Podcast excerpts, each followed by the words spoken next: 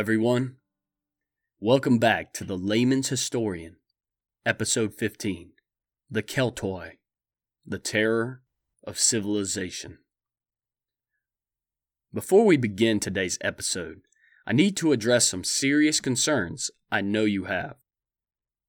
Those of you who are particularly observant may have noticed that since the last episode, the name of the podcast has changed from the laymen's historian to, wait for it, the layman's historian. I felt that replacing the plural laymen with the singular layman made more sense and simply looked better as a title. As shocking as this revelation is, I hope that the substitution of an A for the E will not prove to be too controversial in the coming days. Last time, we swept across the sandy shores of North Africa with its Libyan tribes, including the Numidians, Mauri, and Garamantes. We also discussed the mountainous forests of Iberia, with its cunning and warlike people who lived in well developed city states. Today, we continue our overview of the Mediterranean by gazing northward into the region known in antiquity as Gaul to discuss one of the most feared peoples of the ancient world, the Keltoi. I recommend that you take another look at the map posted on the website to follow along. As always, I have posted a link in the description. First mentioned by Greek writers around the 5th century BC, the Keltoi inhabited a significant portion of northern Europe, including what is today France the Low Countries, Lower Germany, Austria, and northern Italy. However, as we shall see, the Keltoi did not remain confined to these boundaries, embarking on migrations and conquests all across the Mediterranean from Spain to Asia Minor. The Romans called the largest tribe of Keltoi, or Celts, Gauls. Likewise, they termed the homeland of this tribe Gaul, which roughly corresponds to modern day France. Later, this region would be seen as the center stronghold of Celtic life and culture, and the name Gaul would often be applied to all the Celtic peoples, regardless of their actual place of origin.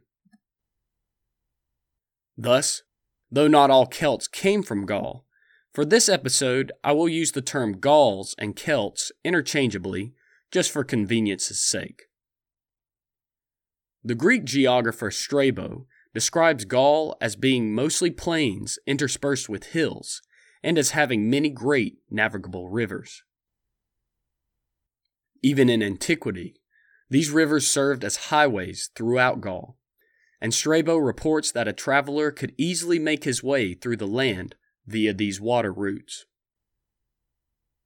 Besides the staple products of the Mediterranean, such as olives and wine, which were primarily grown in the south, Gaul produced a substantial number of grain, and despite nearly constant warfare, the land supported a very dense population. This population of Celts was always one to make an impression, for good or ill. They were much taller than most of the other Mediterranean peoples, standing significantly higher than the Romans in particular, who were on the whole a very short people. The Celts were mostly fair skinned, big boned, and brawny, with light blonde or red hair, which they wore long and often dyed extravagant colors or bleached with lime water. Many ancient authors delight in giving us colorful descriptions of their physical appearance. Our old friend, Diodorus Siculus, describes them in the following way. The Gauls are tall of body, with rippling muscles, and white of skin, and their hair is blonde, and not only naturally so, for they also make it their practice by artificial means to increase the distinguishing color which nature has given it for they are always washing their hair in lime water, and they pull it back from the forehead to the nape of the neck, with the result that their appearance is like that of satyrs and pans, since the treatment of their hair makes it so heavy and coarse that it differs in no respect from the mane of horses. Some of them shave the beard, but others let it grow a little, and the nobles shave their cheeks, but they let their mustaches grow until it covers the mouth. Not to be outdone, the Greek historian Polybius insists that the height, physical magnificence, and fearlessness in war of the Celts made them extremely dangerous and capable of waging terrible wars. Due to their physicality and strength, the Gauls were rightly feared by nearly all of the southern nations. But it was not merely the Celtic men who were feared. A late Roman historian gives us a vivid, if somewhat undignified, portrait of a typical Gallic lady. Almost all Gauls are tall and fair skinned, with reddish hair. Their savage eyes make them fearful objects. They are eager to quarrel and excessively truculent. When, in the course of a dispute, any of them calls in his wife, a creature with gleaming eyes much stronger than her husband, they are more than a match for a whole group of foreigners, especially when the woman, with swollen neck and gnashing teeth, swings her great white arms and begins to deliver a rain of punches mixed with kicks, like missiles launched by the twisted strings of a catapult. What a lovely lady!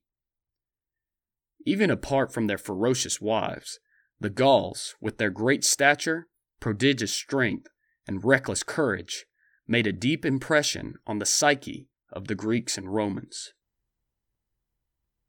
Although genial and generous at times, they were notorious for, to quote Polybius, immoderate drinking and general overindulgence. Due to their rough and tumble existence, they were often viewed with suspicion and distaste by their southern neighbors, a living symbol of all that was uncivilized and unrefined, the definition of barbarian. Yet, these so called barbarians could organize serious raids and sometimes even full scale invasions that could threaten the very existence of their more civilized opponents. As we have already seen in the previous episode, groups of Celts had crossed the Pyrenees and established a realm in central Spain well before the 300s BC. Long before the rise of Rome, Gallic invaders had seized the Po Valley of northern Italy from the Etruscans, incidentally founding what would become the city of Milan in the process. Gallic tribesmen had pushed further south in the 4th century BC, sacking Rome herself under their chieftain Brennus in 390 BC. One famous event during this sack scarred the Roman psyche so severely that it determined the course of their relations with the Gauls ever after. During the sack, the surviving Romans negotiated to buy off the Gauls with 1,000 pounds of gold. When they showed up with the money and had it measured in the Gallic scales, they suspected that the scales were rigged in favor of the Gauls. When the Gallic chieftain Brennus heard their complaints, he took his sword and threw it onto the scales, crying, Vae Victis, which means Woe to the vanquished. Such an insult the Romans would not be quick to forget, nor would they ever forgive the Gauls for this affront. As we shall see, the Romans as a people were almost incapable of accepting defeat, and to have suffered such shameful treatment at the hands of those who they considered to be barbarians was an outrage that only blood could wipe out. We will likely touch briefly on the lengthy and brutal wars between the Gauls and Romans in future episodes. But it is important to understand the hostile state of relations between these two peoples to see why the Gauls viewed the Carthaginians as natural allies against the Romans during the Punic Wars. Not that the Romans were the only people who suffered at the hands of the Gauls. The Greeks also often sustained reverses against Gallic raiders and invaders, and one famous expedition in 279 BC, under another chieftain named Brennus, saw the Celts destroy a Macedonian army and kill the reigning king, before being turned back by a coalition of Greek city states at the sacred city of Delphi. Following this, another group of Celts crossed the Dardanelles into Asia Minor, first as mercenaries, then as conquerors. Here, they founded the city of Ancyra, modern day Ankara in central Turkey, in the region that would come to be known as Galatia. Interestingly enough, although they adopted certain aspects of Greek civilization, the Galatians maintained their own distinct Celtic language and culture. They would also become immortalized through Paul's letters to them in the Bible, the book of Galatians, following their conversion to Christianity. Unlike the Greeks and Romans, the Carthaginians on the whole had cordial relations with the Gauls, barring the usual raids or conflicts here and there. By the 300s BC, Gallic mercenaries had served in the Carthaginian forces for centuries. Carthaginian agents would negotiate with local chieftains who would pledge to supply a certain number of tribesmen for a campaign in exchange for cash payments. Or younger warriors looking to make a name for themselves would travel overseas to take service under the Carthaginian generals. Gallic warriors always featured prominently in the Carthaginian armies during the Punic Wars, and they made up a substantial portion of Hannibal Barca's forces during his invasion of Italy and markedly contributed to his most resounding victories.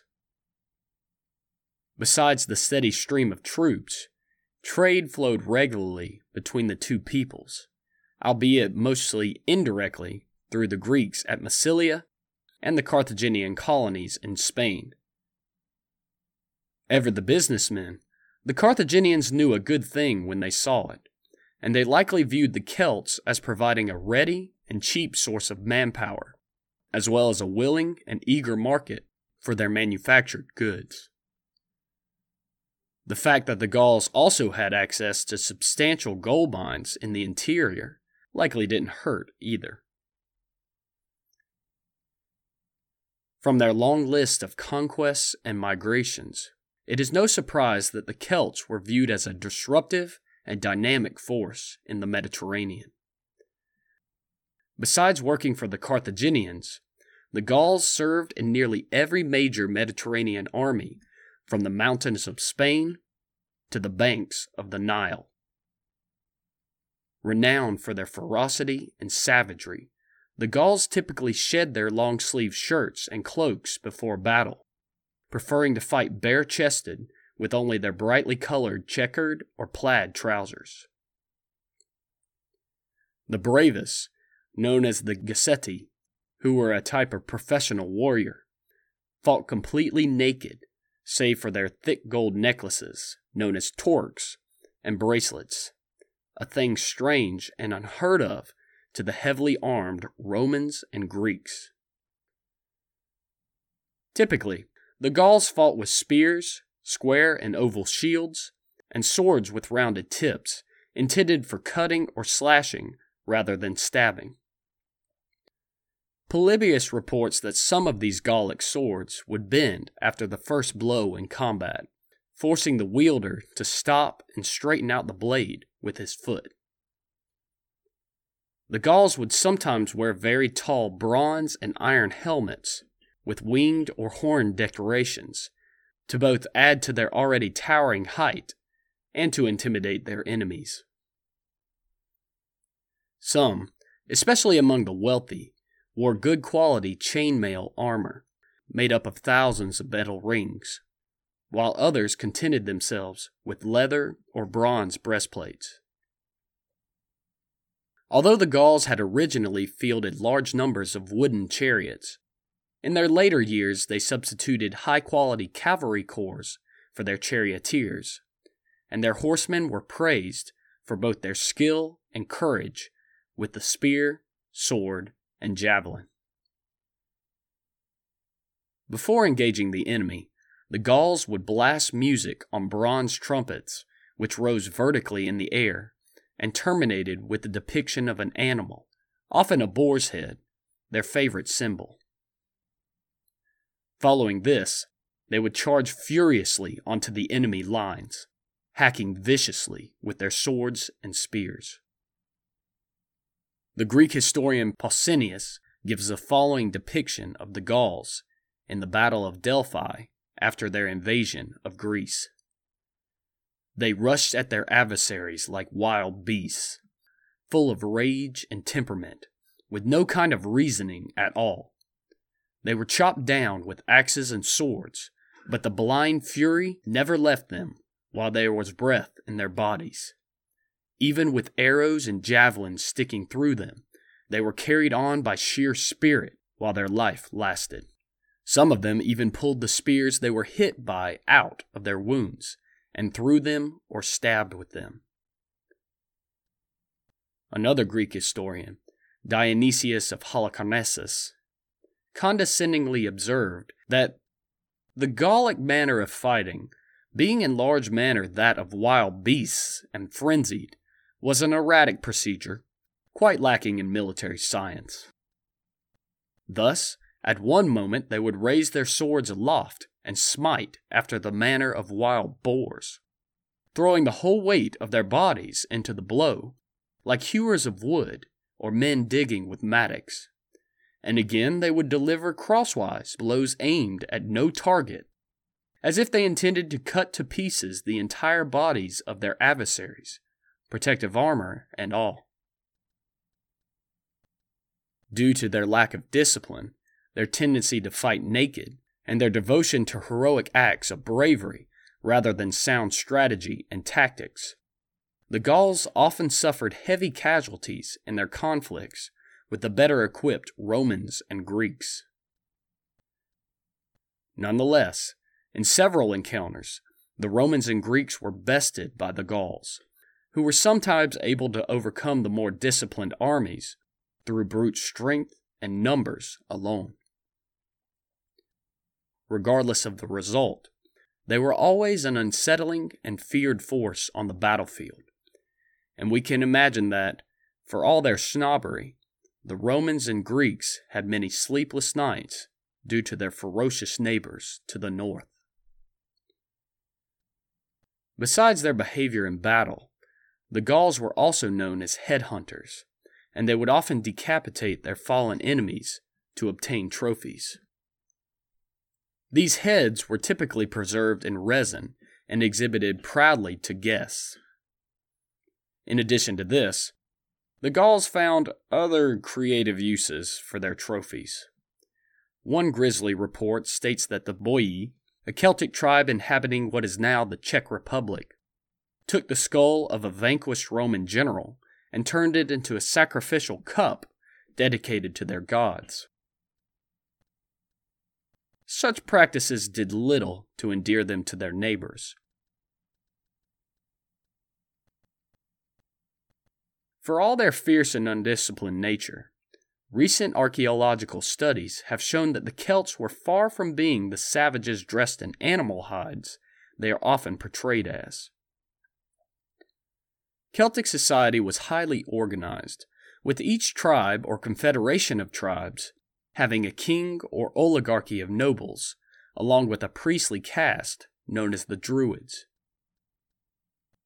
Below the nobles and priests would be the freemen, mostly farmers and craftsmen, and then the slaves.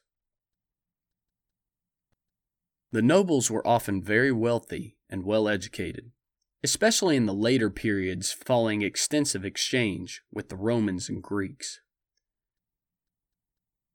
Celtic women seem to have played a larger role in public life than their counterparts to the south, sometimes being allowed to deliberate in the councils of the men. warrior queens such as Boudica of the Iceni show that they could sometimes openly wield political power, although this was usually the exception rather than the rule. The Celtic Druids were a particularly powerful and influential class, and they would have been highly educated men, although much of their learning has been lost to us. According to Julius Caesar in his conquest of Gaul, the Druids maintained an oral tradition where they memorized a substantial amount of poetry detailing Celtic history and mythology. The list of memorized topics was apparently so long that it often took a novice 20 years of study before he was ready to become a full fledged druid. In addition to their position as record keepers, the Druids also periodically gave lectures and debates on astronomy, geography, natural philosophy, and religion, as well as serving as teachers to the youth of the tribe. They were responsible for the sacrifices to the Celtic gods and for foretelling the success or failure of certain events. And according to Caesar, they were also the principal judges in legal matters. Every year, the Celts would gather in central Gaul to submit their disputes to a kind of supreme court made up of druids, giving these priests an almost international significance in the Celtic community. Gallic settlements were also far from primitive. The earliest habitations centered around heavily fortified hill forts, and although these continued up until the Roman conquests, the Gauls developed large oppida, or city state like settlements. These cities would often be well organized and well defended, with earth filled walls covered by an outer layer of stone. These oppida served as centers of power for the local noblemen, and gold coins would often be minted and distributed from here. Within the walls, craftsmen would make highly elaborate and beautiful goods under the protection of the local elites. The Gauls were particularly famous for their skill in metalworking, and they were especially adept at working iron.